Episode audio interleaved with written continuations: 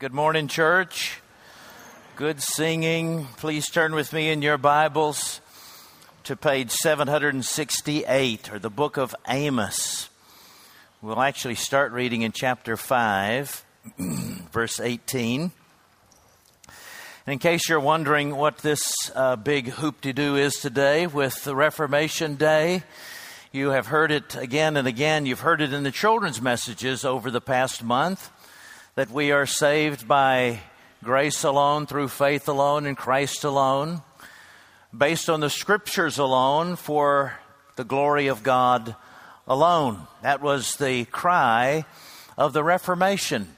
Reformation from what? We were, we were, it was a movement that began really in the late Middle Ages really found its fullness in Martin Luther because the printing press came along. The news could be spread. But that movement to take the church and its teachings back to Scripture, focused on Christ, rather than on tradition or good works like cleaning up your room without complaining and that sort of thing. and uh, to take it to Scripture alone, which is one message Jesus Christ alone. And those reformers set us on a path of looking at Scripture so that we're not only we're not just remembering what happened in the old days, reformed, but we are ever reforming, ever pressing to reform every part of our lives in practice to Scripture.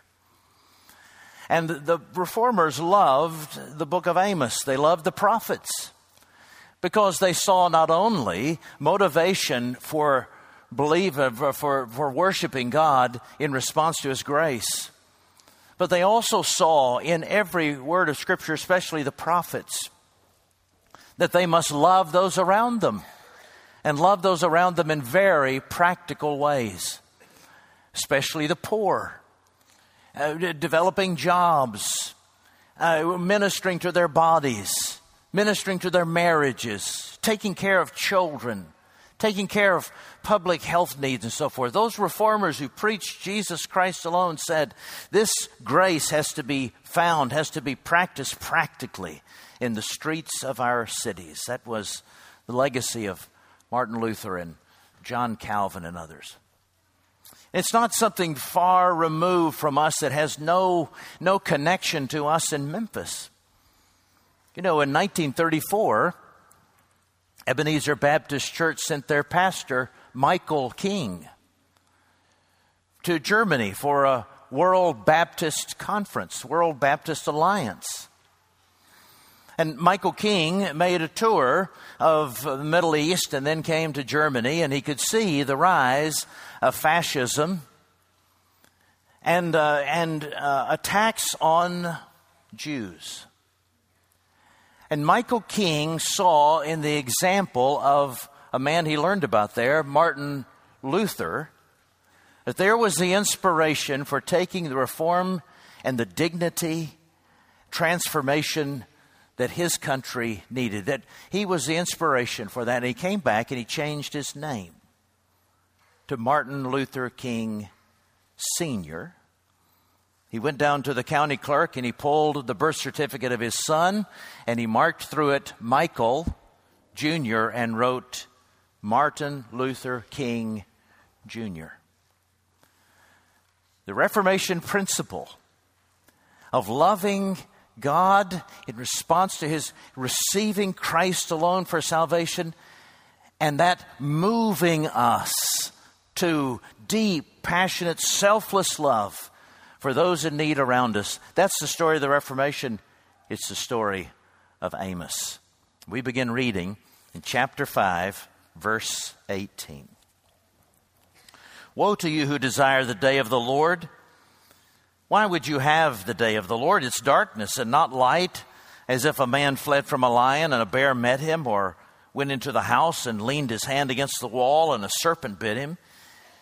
Is not the day of the Lord darkness and not light and gloom with no brightness in it? I hate, I despise your feasts. I take no delight in your solemn assemblies, even though you offer me your burnt offerings and grain offerings. I will not accept them, and the peace offerings of your fattened animals, I will not look upon them. take away from me the noise of your songs or the melody of your harps, I will not listen. But let justice roll down like waters, and righteousness like an ever flowing stream. Did you bring to me sacrifices and offerings during the forty years in the wilderness, O house of Israel? You shall take up Sikkuth, your king, and Kiyyun, your God, your star God, your images that made you that you made for yourselves, and I'll send you into exile beyond Damascus, says the Lord, whose name is the God of hosts. Woe to those who are at ease in Zion, and to those who feel secure on the mountain of Samaria, the notable men of the first of the nations, uh, to whom the house of Israel comes.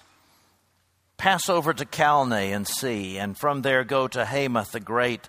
Then go down to Gath of the Philistines. Are you better than these kingdoms? Is their territory greater than your territory, or you who put far away the, de- uh, the day of disaster and bring near the seat of violence? Woe to those who lie on beds of ivory and stretch themselves out on their couches and eat lambs from the flock and calves from the midst of the stall who sing idle songs to the sound of the harp, and like David, invent for themselves instruments of music, who drink wine in bowls and anoint themselves with the finest oils, but are not grieved over the ruin of Joseph. Therefore, they shall now be the first of those who go into exile, and the revelry of those who stretch themselves out shall pass away. The Lord God has sworn by himself, declares the Lord, the God of hosts, I abhor the pride of Jacob I hate his strongholds, and I will deliver up the city and all that is in it. If ten men remain in one house, they shall die. One one's relative, the one who anoints him for burial, shall take him up to bring the bones out of the house, and shall say to him who is in the innermost parts of the house, Is there still anyone with you? He shall say, No. And he shall say, Silence. We must not mention the name of the Lord. For behold, the Lord commands, and the great house shall be struck down into fragments, and the little house into bits. Do horses run on rocks? Does one plow there with oxen? But you have turned justice into poison, and the fruit of righteousness into wormwood. You who rejoice in Lo-debar, who say, Have we not by our own strength captured Karnaim for ourselves? For behold, I will raise up against you a nation, a house of Israel, declares the Lord the God of hosts. And they shall oppress you from Lebo Hamath to the brook of the Arabah. Brothers and sisters, the grass withers and the flower fades, but the word of our God will stand forever. Oh Lord, would you open our eyes to behold powerful, convicting, converting, even encouraging things from this portion of your prophetic word. We pray it in Jesus' name and for his sake. And God's people said together, Amen. the Nobel Prize winner Daniel Kahneman, Kahneman, psychologist, in a speech 2002 explained an experiment conducted at New York University. 15 participants and one actor, or he called him stooge. 15 uh, people, participants, three different groups. Three groups of five plus this one actor. And uh, they were in different booths, soundproof, or not soundproof, but in different booths, and, and they uh, were each to talk about their, their personal lives uh, their struggles, their concerns, uh, their trials, and and uh, so they went around, and the the, the the, the deal was that the mic would be hot for two minutes, and then it would cut off, and the next person would speak. It came around eventually to this fellow who was an actor. And uh, he started talking about it. He, he had just moved to New York. He was very nervous about that. He had an anxiety disorder, he said, and this, this anxiety disorder would sometimes trip him into a seizure. And as he was talking along about his nervousness of moving into New York, he, he started stuttering. And he said, I, I, I, I, I, I, I I'm, I'm feeling, I'm feeling, I'm not feeling good. I, I am, I think a seizure's c- come, come, coming. I, I am, I am dying. And the microphone went silent. Out of the 15 participants, only four ran immediately to help. Five eventually, of the 15, only five eventually opened their doors and left their booth after the man having the seizure apparently had choked to death. Of course, it was just an exercise. But Daniel Kahneman said, uh, Let me explain to you what this experiment shows. No one of us when we become aware that somebody else has heard of a need, no one of us is naturally inclined to move toward the need. We are each inclined to stay where we are, to remain complacent, thinking somebody else will take care of it. And yet we each think, you know, if I ever encounter someone in need, I will be the first on the scene. Kahneman said, those participants to his audience, those participants are you and me. He could have been the prophet Amos, confronting complacency. It is not natural for us to move toward need. It is not natural for us to move toward need, especially when it involves danger. That is not our natural disposition. Our natural disposition is to take care of self first to think if there is a need out there, somebody will become aware of it, and because they're basically good, they'll take care of it too. What power is there what power is sufficient to move selfish people out of their complacency toward need? The world into which the reformers preached was a world that was full of selfishness.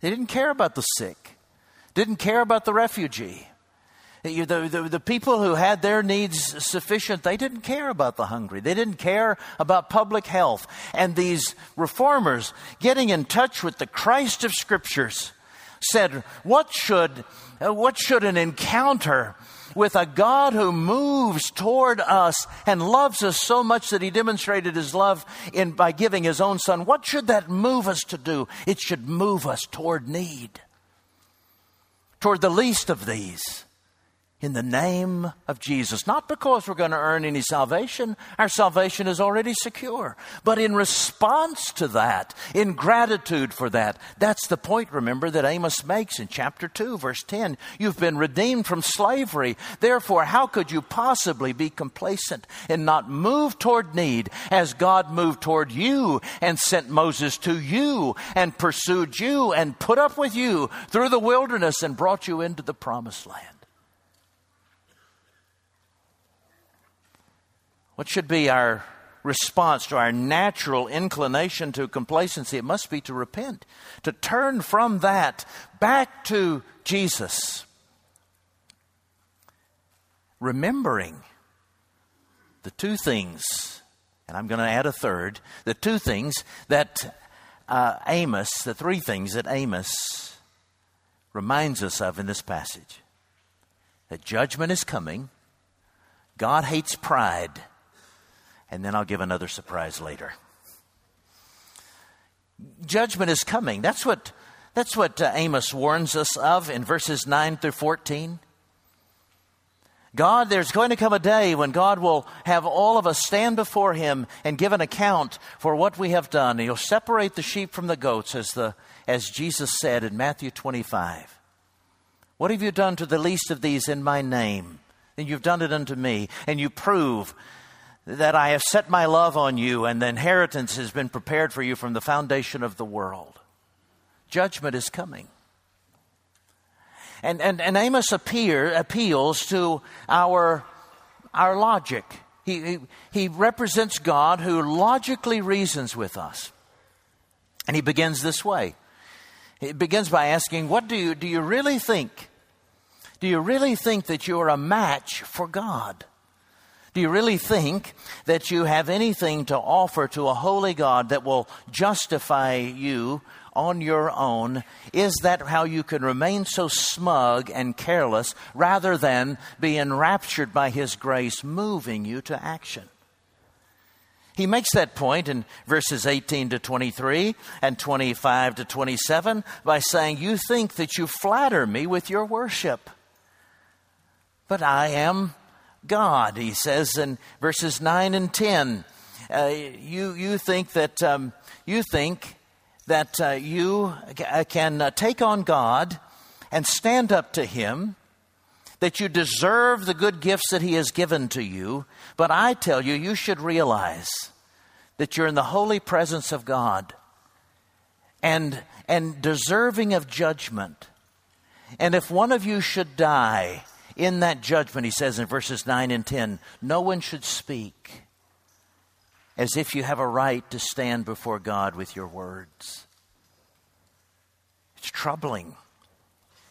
He goes on to say, and how, how, do you think that you that you're going to make it? If you, you, you, trust in verses 13 and 14, you think that um, that you'll trust in your horses or your strength. You say, after all, we conquered Lo-debar and Karnaim. Uh, but those are just little towns. It, Lo-debar literally means no thing. Karnaim is a little town that no one's heard of, and it means doubly strong. He says, You take pride in these things you have accomplished with your own hands, and then you come into worship and you think that you are flattering God by doing so. You need to realize you're no match for God. You don't justify yourself before God. God tells you what He demands, what His standards are. And the only proper response is to fall on your face before a holy God. Judgment before that God is coming. Then he, he says, uh, You should repent, judgment is coming, just for your own sake. Verses 11 through 14 uh, you are heading towards self destruction. It's not the highest possible motivation for following God, to, to, to follow Him because you don't want to be judged. But if that's what it takes to jolt you out of, uh, jolt us out of our passivity and our complacence, to wake us up from our smugness, our apathy, our pride, then God loves us too much to allow us to feel comfortable. He loves us too much to care how it hurts our feelings. God is God, there is no other.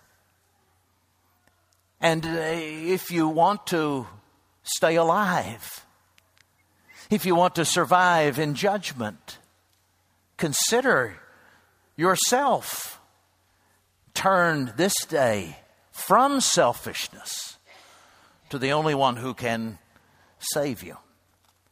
Jacques Ellul made that point when we were, I think I may have made that, that point when we were studying Jonah.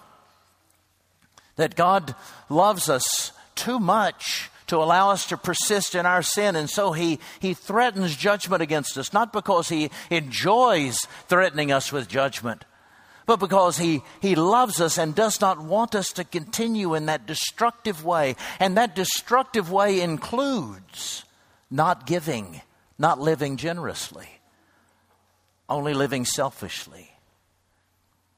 We were made to give. We were made to receive.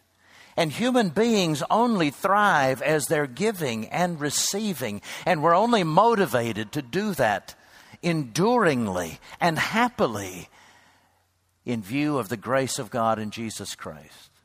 Judgment is coming. Wake up and realize who God is. Judgment is coming. Just recognize what's going to happen to yourself if you try to face Him on your own. Judgment is coming. The church, too, must wake up and realize that complacency is a sure path to death and destruction of a church. I once read uh, Thom Rainer, a piece by Thom Rainer, church consultant. He's worked with our church as well. He did an autopsy. He said he did a spiritual autopsy on a church that had closed its doors, that had gone under, that had uh, gone out of existence. And he found 11 things about that church. The church, he said, refused to look like the community. The community around it changed. They refused to look like it. The church had no community focused ministries. They turned inside. Members became more focused on memorials than ministry. The percentage of the church budget for members' needs kept increasing. There were no evangelistic emphases. The members had more and more arguments about what they wanted as opposed to what the, what the community needed. With few exceptions, pastoral tenure grew shorter and shorter. The church rarely prayed together. The church had no clarity as to why it existed. The members idolized another area, another era, and the facilities continued to deteriorate, conveying to the community that they had no long term desire to stay among them and minister. Judgment is coming by God against those who live selfishly, against churches that remain complacent. Remember when we studied the books, the, the churches uh, in Revelation, and we studied the, the church at Laodicea. He said, I wish that you were, I wish that you were either hot or cold, but because you're lukewarm, I'm going to spit you out of my mouth. You're like those, those, uh, those, um, those waters around Laodicea that are a kind of emetic if you try to, to drink them. I would rather you be like the hot therapeutic baths up above Laodicea or the cold bubbling streams below Laodicea. I want you to be a healing influence. I want you to be a soothing influence.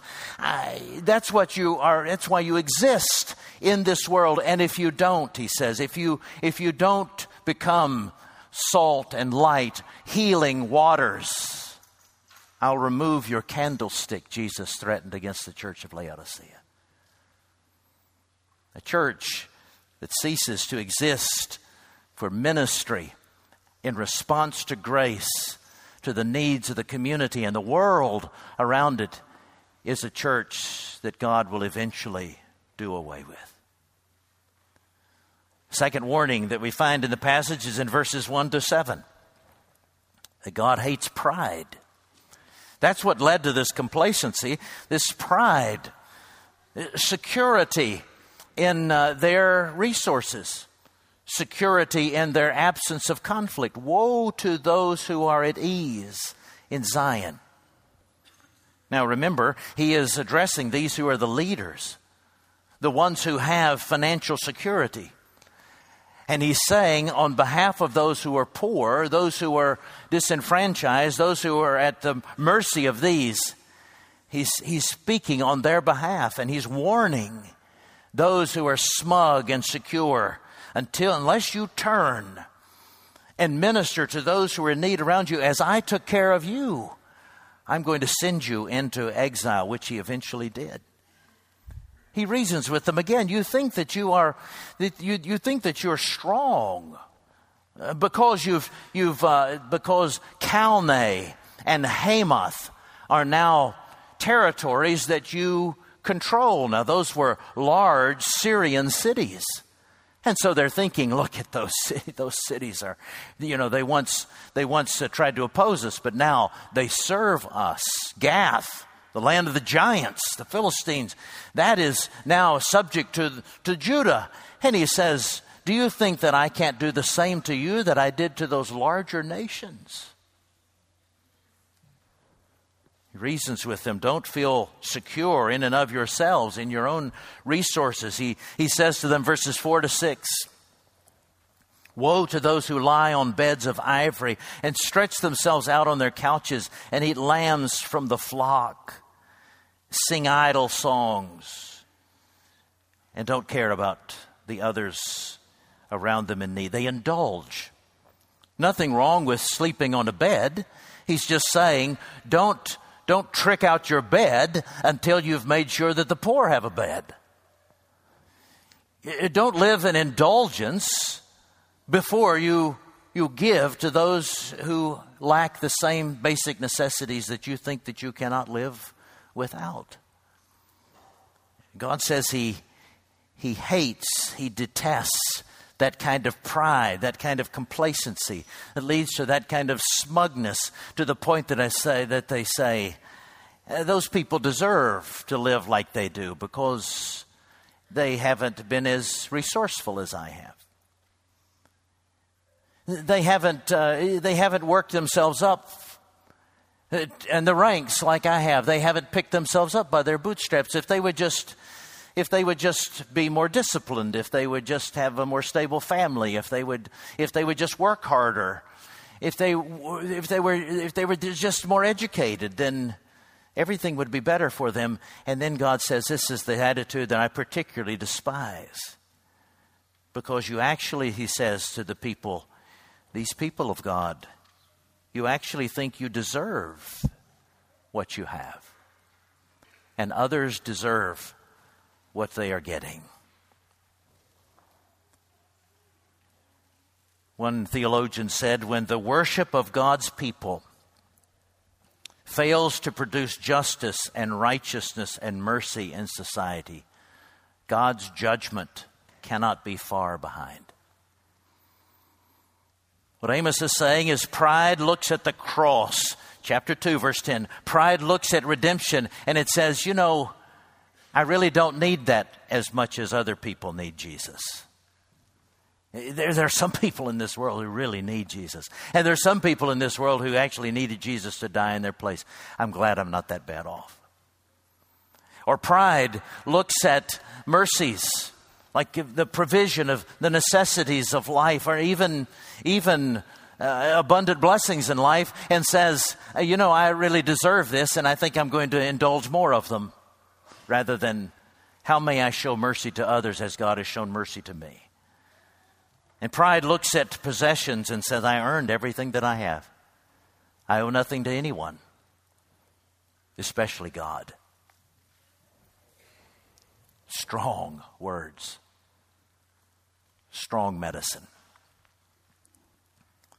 But I said there's a third thing in this passage that we can't miss. Yes, we should repent of our complacency because judgment is coming. And we should repent of our complacency because God hates pride. But we also must repent of our complacency because that's no way to live. And you want to live. If you want to really live, the way to live is by looking full in the face of Jesus and saying, As you gave yourself away for me, show me how I may give myself away for you. As you, as you entered into the danger and the dirt and the horrors of this world, where may I serve you that way that I may rejoice eternally with you? Show, use me up in this world. That's the way to live. That's what I was made for. Where do I get that? In this passage that was so important, this verse that was so important to the Reformation, this verse that was so important to Martin Luther King. Verse 18, uh, chapter 5, verse uh, 20. Where is that? Where is that? Where is that? Let justice roll down like water. I can't even see my. Oh, there, 24. There, thank you for nothing. Let justice roll down like waters and righteousness like an ever flowing stream. That's the way we want to live, bubbling over. Remember what David said? The Lord is my shepherd, I shall not be in want. And he comes down to the end of the, of the 23rd Psalm and he says, I'm not going to get mad at my enemies. I'm not going to get that mad at those who oppress me and hunt me like an animal because I'm going to put my eyes back on God who prepares a table before me in the presence of my enemies. They can't take anything away from me. They can't take my dignity away from me. He prepares a table before me in the presence of my enemies so that my cup overflows. And because my cup overflows, goodness, justice, love, mercy will follow me. That'll be the legacy of my life until I find myself in the house of the Lord forever. He's there, He puts it all together. Don't look at your enemies. Don't cower away from those who uh, disagree with you, make you upset, or t- to take things away from you. Remember, God sets a table before you in the presence of your enemies. Your cup overflows, and it will overflow with streams of mercy, never failing. And justice will roll out of your life, bubble out of your life like an ever flowing stream. Even as Jesus said, those who believe on me, out of them will flow rivers of life. That's the way you want to live. You don't want to live cowering, hoarding, fighting, angry. You want to live with the confidence of a good and gracious and sovereign God revealed in Jesus Christ who loved you so much he gave his son for you. And in response to that, become known as the most generous people on the face of the earth.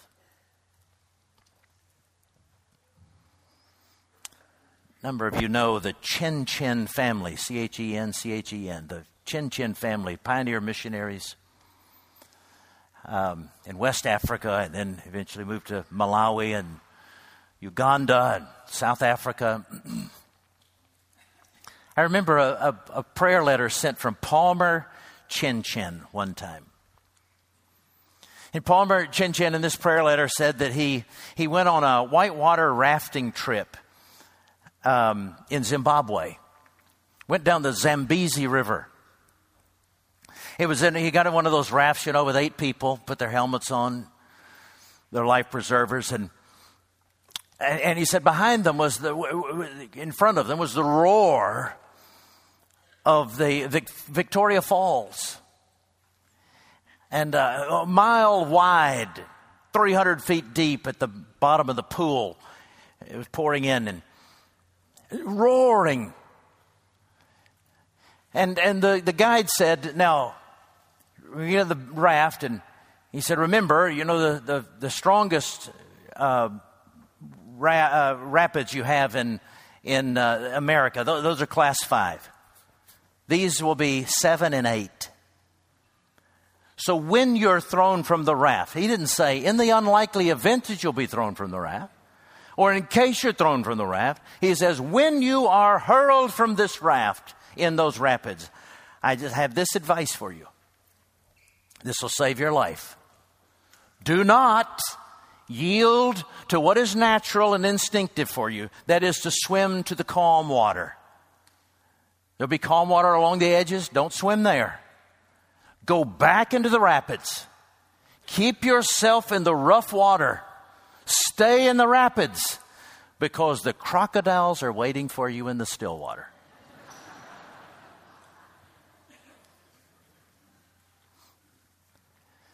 Paul Chinchen ended his letter by saying, That's where we want to be. Live with the white water Live in the white water where it's a little uncertain and unsafe. That's where Jesus will use you. That's where you'll find yourself most to be yourself. That's where you show Jesus, I thank you for what you did for me. Let's pray together.